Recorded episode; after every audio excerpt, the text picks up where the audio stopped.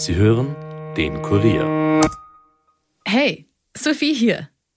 Freut ihr euch auch schon so auf die legendären Europa-League-Abende mit Rapid und Sturm? Grüner Rasen, Flutlicht, elf gegen elf und dazu ein Bier. Ah. Aber am nächsten Tag habe ich wieder Aufnahme der neuen Podcasts und da brauche ich echt einen klaren Kopf. Deswegen trinke ich jetzt beim Fußball ein Heineken null null. Das hat null Prozent Alkohol, aber hundert Prozent Biergeschmack. Und dabei weniger Kalorien als ein Orangensaft. Dadurch muss man nicht mehr auf ein Bier verzichten, wenn man auf Kalorien oder einen Kader verzichten möchte. Deswegen macht es so wie ich, holt euch jetzt ein Heineken null null und genießt das Match ganz easy. Alle Infos zu Heineken null null findet ihr auch auf heineken Punkt com und in unseren Shownotes. Und jetzt viel Spaß mit der Nachspielzeit.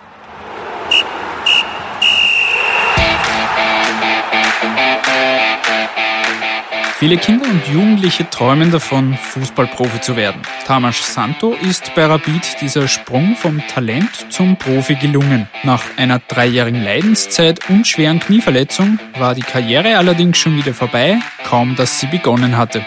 Kurier-Sportredakteur Andreas Heidenreich hat den fünfundzwanzigjährigen getroffen und mit ihm über seinen Leidensweg und die schwerste Entscheidung seiner Karriere gesprochen. Und damit viel Spaß beim Zuhören.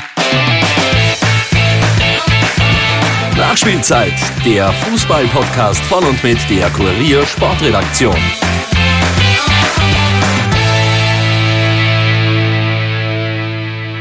Herzlich willkommen bei einer neuen Folge der Kurier-Nachspielzeit. Ich bin Caroline Krause-Sandner. Und ich bin Stefan Berndl. Bevor wir zum Interview mit Rapidler Tamas Szanto kommen, noch ein Blick auf die beiden Wiener Großclubs. Sowohl bei Rapid als auch bei der Austria ist derzeit ja so einiges los. Die Violetten haben turbulente Wochen und Monate hinter sich. Nach dem Bruch mit dem Investor Insignia, der ja von Tag eins an umstritten war, haben sich die finanziell gebeutelten Veilchen jetzt für neue Geldgeber entschieden.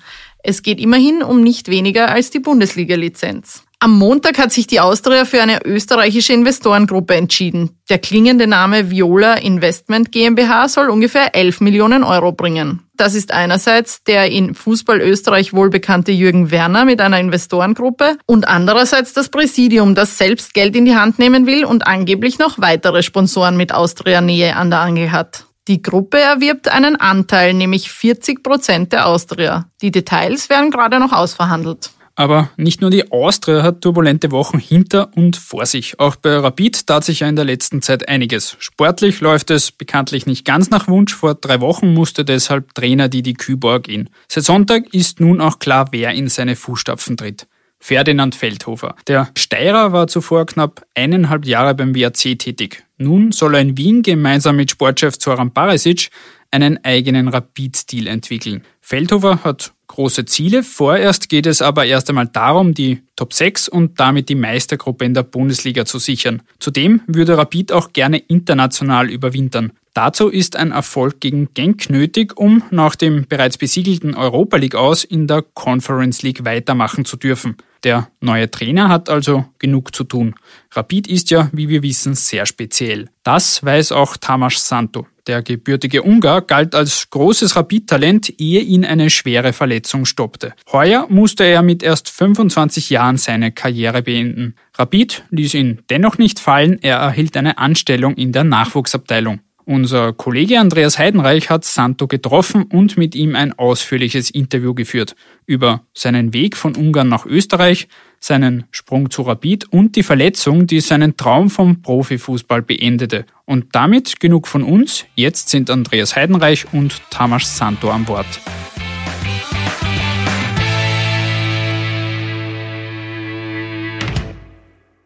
Herzlich willkommen zu unserer neuen Episode der Kurier-Nachspielzeit mit Tamas Szanto. Servus Tamas. Hallo, servus. Lass mich dich kurz vorstellen. Du bist fünfundzwanzig Jahre alt, bist aktuell Teammanager bei Rapid zwei.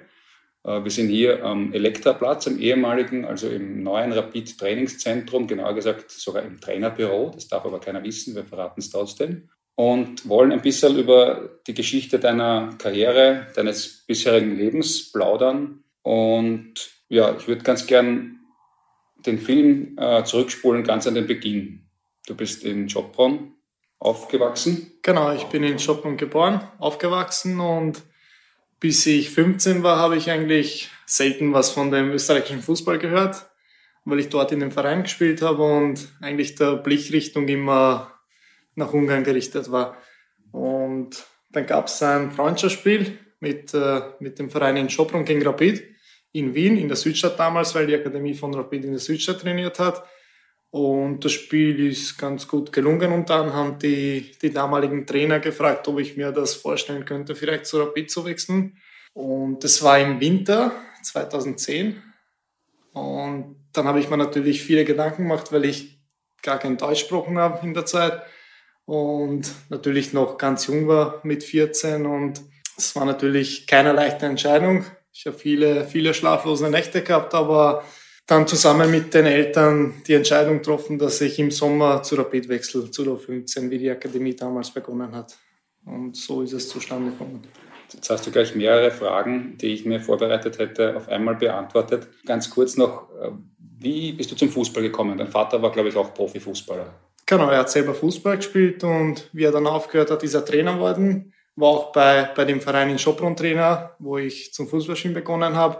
Und dadurch hat sich eigentlich gut ergeben, dass ich selber mit Fußballspielen beginne. Und mit der Zeit haben dann einige gesagt, dass es ziemlich gut aussieht und vielleicht habe ich da auch ein Talent dafür. Und ja, so hat es sich ergeben.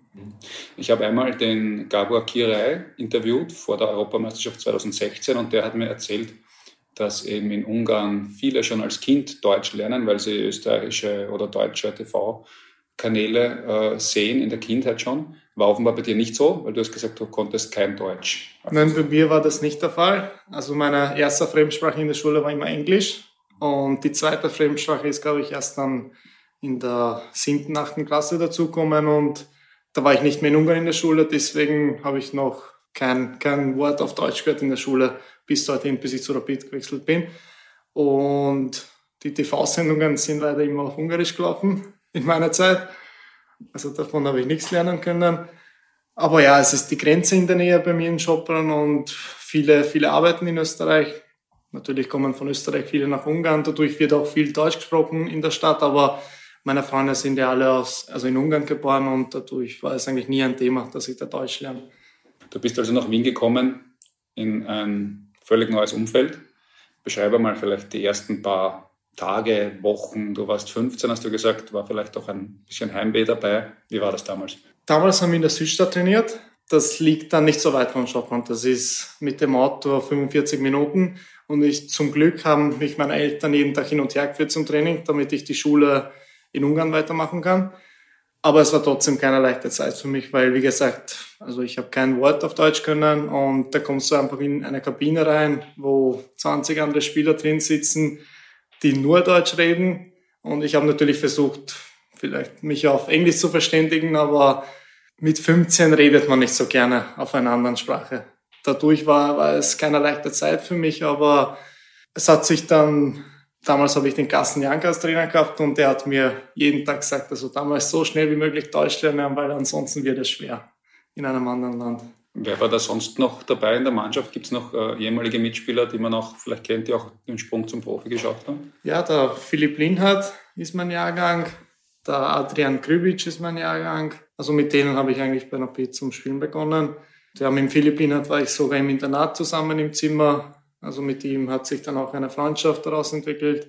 Ja, damals hatten wir eine richtig gute Mannschaft bei der U fünfzehn, aber ja, es schaffen halt nur zwei, drei, vier Spieler von einem Jahrgang zum Profi und das waren jetzt die Spieler. Wie kann man sich das dann vorstellen? Du kommst zu dieser neuen Mannschaft, in ein neues Umfeld, sprichst die Sprache nicht.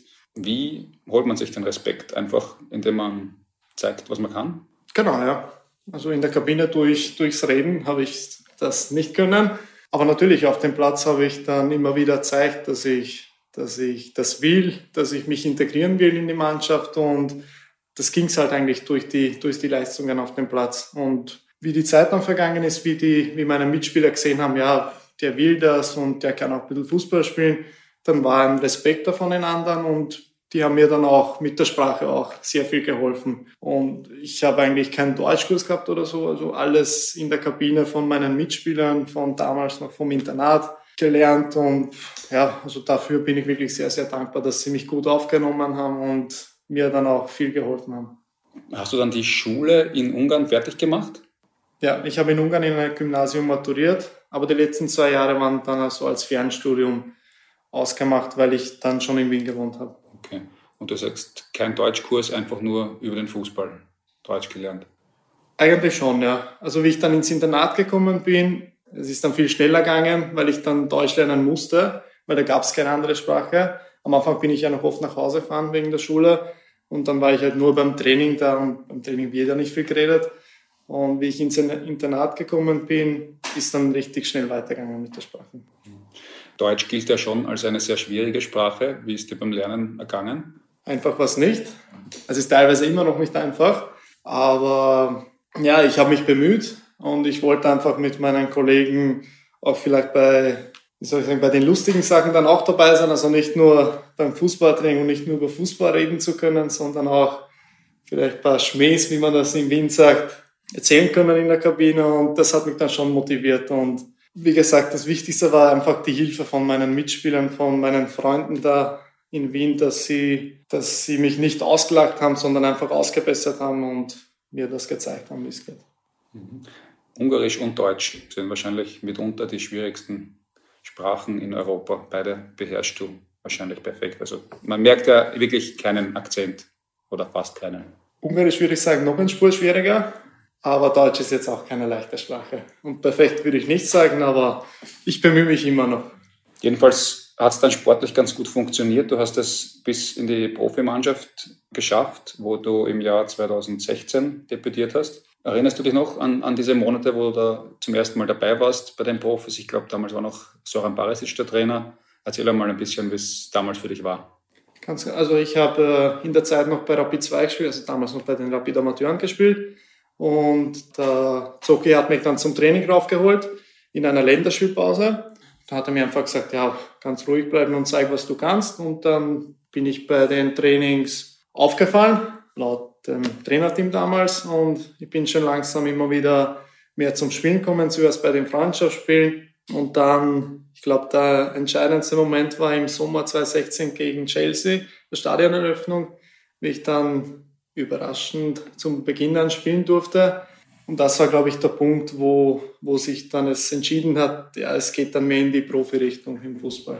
Und wie war das für dich? Es war dann doch die Saison zweitausendsechzehn siebzehn noch eigentlich sehr erfolgreich mit neunundzwanzig Bundesligaspielen und fünf Toren und zwei Assists für eine erste Bundesliga-Saison. Hut ab. Also da hat es ja wirklich sehr gut ausgesehen, muss man sagen. Ja, es war unerwartet auch für mich, weil ich da... Ich meine, da wollte ich immer darauf hinarbeiten und das war immer wieder mein Ziel. Aber dass es sich dann wirklich so schnell entwickelt, weil in der letzten Saison habe ich keinen Einsatz gehabt bei den Profis. Ich glaube nur vielleicht ein, zwei Freundschaftsspielen in der Länderspielpause. Aber wie gesagt, es hat dann begonnen mit dem Spiel gegen Chelsea. Ja, es ist dann ziemlich gut weitergegangen. Damals, da habe ich eigentlich gar nicht viel Zeit gehabt zum Überlegen, wie schnell das eigentlich gegangen ist und was da jetzt alles rundherum passiert ist, sondern ich habe einfach die Spiele gemacht. Ich habe versucht, wirklich immer die Leistung zu bringen.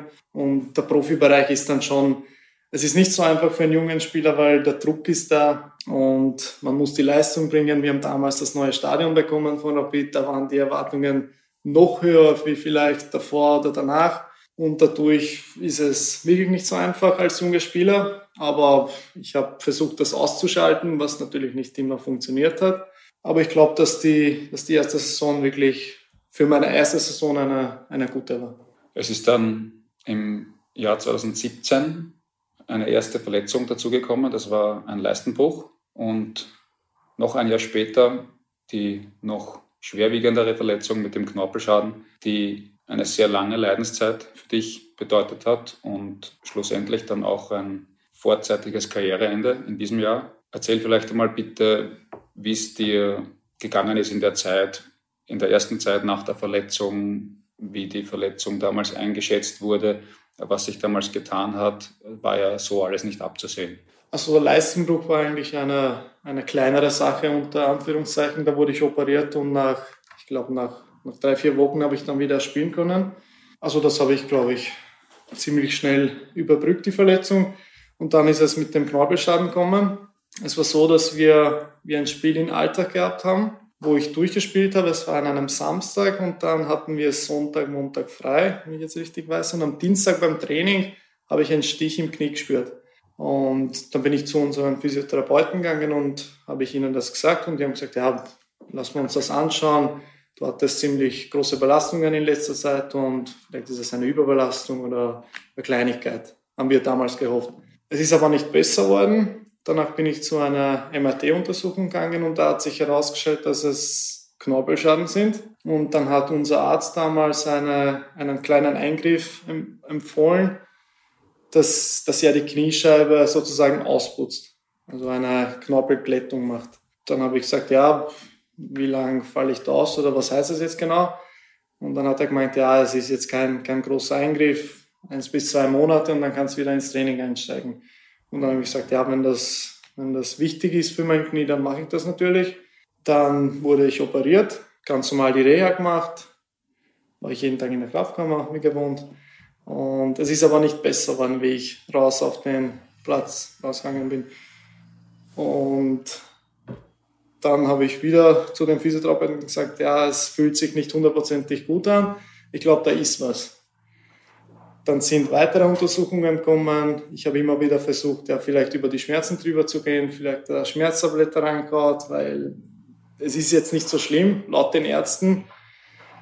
Hat aber nicht funktioniert, weil es war immer wieder in meinem Kopf drin. Ich habe auch Schmerzen gehabt. Und daher weitere Untersuchungen, weitere M R T-Bilder, dann weitere Meinungen eingeholt, auch von anderen Ärzten, weil es war ja, es waren verschiedene Diagnosen da. Der eine Arzt hat gesagt, ja, es ist ein Knorpelschaden. Der andere Arzt hat gesagt, ja, die Kniescheibe liegt falsch.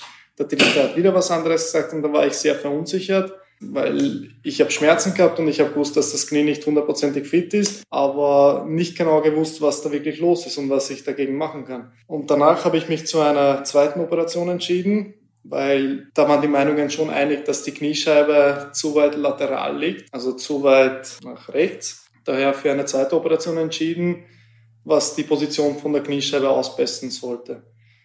Und die Operation ist wieder gut gelaufen, aber die, die Rehabilitation danach war schon länger. Also es war schon zwischen drei und sechs Monate geplant. Und die habe ich dann wieder begonnen, ganz normal mit unserem Physiotherapeuten. Habe ich wirklich hart trainiert, dass ich dann hoffentlich bald wieder am Platz stehen kann. Wieder, wenn der Zeitpunkt gekommen ist, dass ich schon draußen mittrainieren kann, was mit dem Ball machen kann, sind die Schmerzen wiedergekommen. Und da war ich schon, habe ich mir immer wieder geglaubt, ja, es ist vielleicht schon eine kleine Kopfsache. Ich, ich rede mir das einfach ein, dass ich da Schmerzen habe im Knie. Aber ich, und ich konnte das einfach gar nicht ausschalten. Und dann weitere Untersuchungen, vielleicht wurde was übersehen oder vielleicht sieht der ein Arzt das nicht, was wirklich das Problem ist. Und nochmal weitere Meinungen eingeholt, weitere Untersuchungen und dann, dann war eine weitere Meinung, dass ein Überbein unter meinem, unter meinem Kniescheibe liegt, die wir entfernen sollten. Und vielleicht verursacht die, die Schmerzen dieses Überbein. Das Überbein wurde dann entfernt mit einer dritten Operation. Und danach habe ich gesagt, ja, das war jetzt auch meine letzte Operation, weil ich bin, ich war damals, glaube ich, dreiundzwanzig und ich will, jetzt, ich will mich jetzt nicht zehnmal operieren lassen am selben Knie. Also ich habe mir, ich habe mir gesagt, ja, das ist jetzt die letzte Operation und hoffentlich wird es besser. Weiter die Rehabilitation gemacht. Ich habe schon das Gefühl gehabt, dass es besser wird. Ich habe dann eine ganze Vorbereitung sogar mitgemacht bei den Profis und es hat nicht so schlecht ausgesehen. Ich habe auch ein ziemlich ein gutes Gefühl gehabt dabei, auch schon Freundschaftsspiele gespielt. Aber im Endeffekt, wenn es dann wieder die Belastung eigentlich bei hundert Prozent war, dass ich dann öfters zweimal am Tag Training gehabt habe, sind wieder die Schmerzen gekommen. Und es war zwanzig zwanzig Herbst. Und dann habe ich gesagt, ja, da, da, stimmt, da stimmt was nicht. Da habe ich mich dann einfach mal rausgenommen für, für zwei Monate, habe ich mich dann die ganze Geschichte durch den Kopf gehen lassen und, und habe gehofft, dass vielleicht, wenn ich dann im Kopf ein bisschen befreiter bin, wird das Knie auch besser. War leider nicht der Fall und im Frühjahr bin ich dann immer wieder näher zu der Entscheidung gekommen, dass, ich, dass es sich wahrscheinlich im Profifußball nicht mehr funktionieren wird mit dem Knie. Anfang Sommer wurde dann die Entscheidung auch offiziell. Kannst du ein bisschen erklären, wie es dir dabei gegangen ist, wie, als du realisiert hast, dass es wahrscheinlich nicht mehr klappt? Ist es, vermutlich war es eine sehr schwierige Zeit für dich. Wer hat dir da auch geholfen? Es ist ja doch ein ein Bubentraum, der da geplatzt ist. Ja, ich war, ich war sehr viel zu Hause in Ungarn, bei meinen Eltern, bei meinen Freunden. Und wie gesagt, da im, also Anfang Frühjahr zwanzig einundzwanzig wollte ich nicht so viel darüber nachdenken, wie es dann weitergeht, ob das Knie überhaupt gesund ist oder ob das Knie überhaupt noch für den, für den Profisport geeignet ist, wollte ich gar nicht so viel nachdenken, sondern einfach mal was, was anderes machen, einfach abschalten. Aber wie die Zeit vergangen ist, habe ich natürlich immer wieder versucht zum Trainieren, habe ich selber das Knie ausprobiert und dann habe ich schon gemerkt, es wird wahrscheinlich nichts mehr. Wie ich das dann wirklich realisiert habe, dass es zu einer, zu einer Ende kommen wird, wollte ich es einfach nicht wahrnehmen, weil, wie du sagst, ich bin noch, noch sehr, sehr jung dazu, also dafür, dass ich jetzt sage, na, ich höre jetzt auf mit dem, mit dem Fußball. Da habe ich mir gesagt, ja, es wird eh besser, es, es muss besser werden.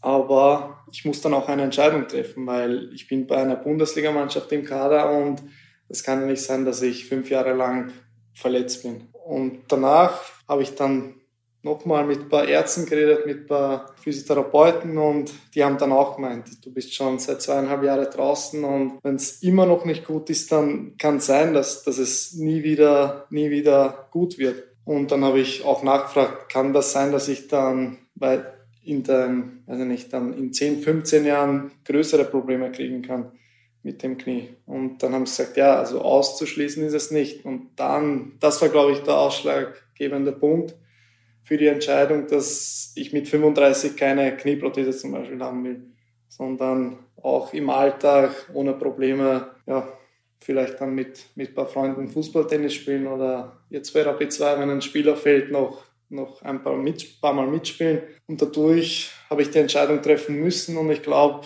es war die vernünftigste Entscheidung, aber es war, glaube ich, bis jetzt die schwierigste Entscheidung in, in meinem Leben. Du hattest aber bis zuletzt einen Vertrag bei Rapid, weil du damals einen Fünfjahresvertrag unterschrieben hast. Der ist also in diesem Jahr im Sommer ausgelaufen. Du warst somit gewissermaßen abgesichert. Was waren dennoch deine, deine Gedanken, wie es mit wie es mit dir beruflich weitergehen soll in, in deinem Leben? Hast du andere Alternativen zum, zum Fußball gehabt in deiner Jugend, wo du sagst, das sind große Interessen von mir, das möchte ich einmal machen? Gab es da was oder war das dann zu früh? Schwer zum sagen. Also ich bin im Fußball aufgewachsen und mit dem Wechsel zu Rapid hat, ist, hat sich dann mein Leben immer weiter Richtung Fußball entwickelt. Und natürlich habe ich mir Gedanken gemacht, jetzt vor allem in den letzten zwei Jahren, wie es dann wie es dann, dann weitergeht, wenn der Fußball nicht mehr gibt. Und ich habe dann auch Gespräche geführt mit, mit, mit dem Zoki, mit dem Stefan Ebner. Und die haben mich immer wieder, also es war nie ein Thema, dass sie sagen, nein, wenn das Knie nicht mehr so gut sein sollte, was erwünscht ist, dann ist es vorbei und dann sehen wir uns nicht mehr. Also die sind immer zur Seite gestanden und haben gesagt, ja, wenn es vielleicht so weit kommen sollte, dass du nicht mehr spielen kannst, kannst du, also würden wir das sehr gerne, dass du bei uns bleibst, vielleicht in einer anderen Funktion, aber nur, dass du es weißt. Also, und dann war eigentlich nie ein Thema, dass ich mich in eine andere Richtung vielleicht herumschaue oder, oder komplett was anderes mache, weil, weil ich habe mich immer wohlgefühlt bei Rapid und ich habe immer wieder das Gefühl gehabt, dass, dass sie mich auch schätzen im Verein und Und ich wollte, wollte einfach dieses Vertrauen, einfach will ich das einfach in der Zukunft irgendwie zurückgeben, dem ganzen Verein, den ganzen Leuten, die ich jetzt mittlerweile schon länger kennenlernen durfte. Und ja, deswegen war es eigentlich kein Thema, dass ich jetzt in eine andere Richtung gehen werde. Bist du froh aus heutiger Sicht, dass du damals die Schule fertig gemacht hast? Natürlich, ja. Also das, das, ist ein, das war ein, ein sehr, sehr wichtiger... Der Druck war eigentlich sehr wichtig von den Eltern, weil der Druck von den Eltern gekommen ist, dass ich, dass ich mich auf die Schule konzentrieren muss bis zur Matura, weil das ist für sie sehr, sehr wichtig. Und natürlich mit fünfzehn und sechzehn, wenn man die Chance hat, ja jeden Tag zum Training fahren, dann, dann wird die Schule irgendwie vernachlässigt, was, glaube ich, normal ist. Aber da, da bin ich sehr froh, dass ich meine Eltern gehabt habe und die mir dann immer wieder gesagt haben, ja, die Schule ist schon sehr, sehr wichtig und die Matura machst du, machst du noch da in der Schule und danach kannst du machen, was du willst. Also war schon eine sehr, sehr gute Entscheidung, dass ich die Schule fertig gemacht habe. Jetzt sind drei, vier, fünf Monate vergangen, seit diese Entscheidung getroffen wurde und seitdem du auch hier eigentlich in, dein, in deinen ersten Job abseits des Fußballspielens eingestiegen bist. Du hast also vermutlich auch so etwas wie fixe Arbeitszeiten. Wie geht's dir in deinem, in deinem Beruf jetzt? Was machst du genau? Wofür bist du verantwortlich? Und was, was macht de- deinen Alltag aus? Gut, ich fühle mich sehr wohl. Ich habe mir das nicht so vorstellen können, wie ein, wie ein normale, normales Arbeitsleben aussieht. Aber es ist besser wie erwartet, jetzt, um ehrlich zu sein. Fixe Arbeitszeiten habe ich nicht, weil ich immer wieder mit Rapid zwei unterwegs bin. Also es kann sein, dass wir am Freitag spielen, aber es kann auch sein, dass wir am Sonntag um zehn Uhr dreißig zum Beispiel spielen. Also es ist nicht so, dass ich von Montag bis Freitag im Büro sitze und dann am Wochenende frei habe. Also fixe Zeiten habe ich weiterhin keine, aber es macht trotzdem sehr, sehr viel Spaß. Natürlich bin ich jetzt die meiste Zeit im Büro, was komplett was anderes ist, wie auf dem Fußballplatz zu stehen, aber es hat trotzdem immer noch was mit Fußball zu tun, und mit Rapid zwei habe ich jetzt auch eine Mannschaft, wo ich dabei sein kann, wo ich das Gefühl habe, ja, ich gehöre noch irgendwie zu der Mannschaft. Das erleichtert dann die, die ganze, die ganze Umstellung jetzt auf das normale Arbeiterleben. Weil du noch immer Teil einer Mannschaft bist. Genau, ja. Kommen da junge Spieler manchmal zu dir und, und fragen dich auch nach deinen Erfahrungen? Ja, und ich gehe auch zu den jungen Spielern auch hin, wenn mir was auffällt und vielleicht ihnen irgendwie helfen kann. Das mache ich dann wirklich sehr, sehr gerne. Ich bin auch teilweise bei den Trainings dabei, einfach nur als Unterstützung zu den Trainern, und vielleicht sehe ich, dass die eine oder die andere Sache besser wie die Trainer, und na, ich kann mich vielleicht irgendwie besser mich in einen Spieler versetzen wie der Trainer, die schon, die länger nicht mehr dabei sind, länger nicht mehr als Spieler sind. Ich glaube, da kann ich ein bisschen was im Trainerteam auch helfen und den Spielern natürlich auch. Ich glaube, sie, sie verlangen auch die Hilfe, weil die sind jetzt nicht mehr so jung, die kennen mich auch. Also der größte Teil von der Mannschaft wissen, dass ich selber Fußball gespielt habe, und, und die wollen ja auch Profis werden. Dadurch wollen sie natürlich meine, meine Erfahrungen hören und, und holen sich gerne Tipps von mir.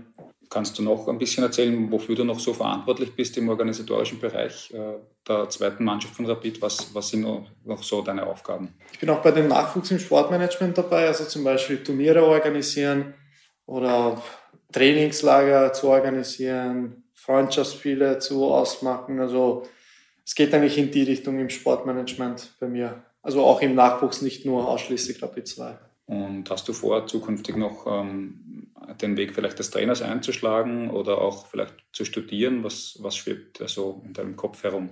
Ich habe schon den ersten Trainerkurs abgeschlossen und ich habe mich jetzt für den zweiten angemeldet. Also die Richtung interessiert mich natürlich auch.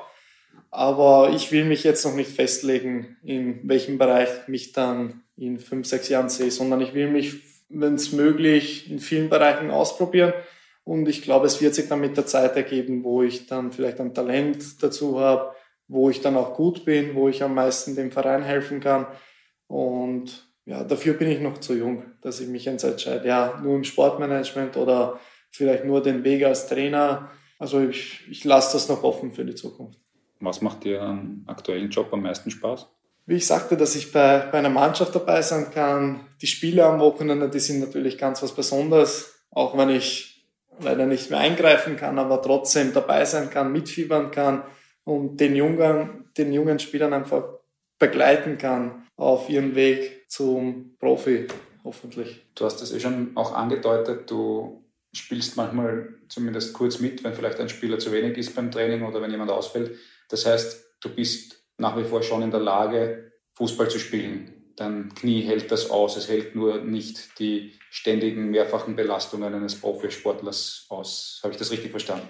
Ganz genau, ja. Ich bin auch mit, also mindestens einmal die Woche mit Freunden Fußball spielen, und das wollte ich nicht aufgeben. Also Fußball macht einfach so viel Spaß, dass ich das, dass ich das nie ganz weglassen kann. Auch wenn ich dann teilweise Schmerzen habe im Knie, aber das kann ich und ich will das nicht für immer vergessen und mit dem aufzuhören. Also wenn es dann beim Training bei Rapid zwei gefragt wird, dann bin ich sofort dabei. Hast schon immer zur Sicherheit vorher die Fußballschuhe an? Die liegen in der Trainerkabine und die habe ich in wenigen Minuten an. Was hat sich sonst verändert? Tust du vielleicht Dinge heute, die du vorher nicht tun konntest? Isst du vielleicht im Sommer ein Eis mehr als vorher? Schaust du nicht mehr genau drauf, immer was du isst?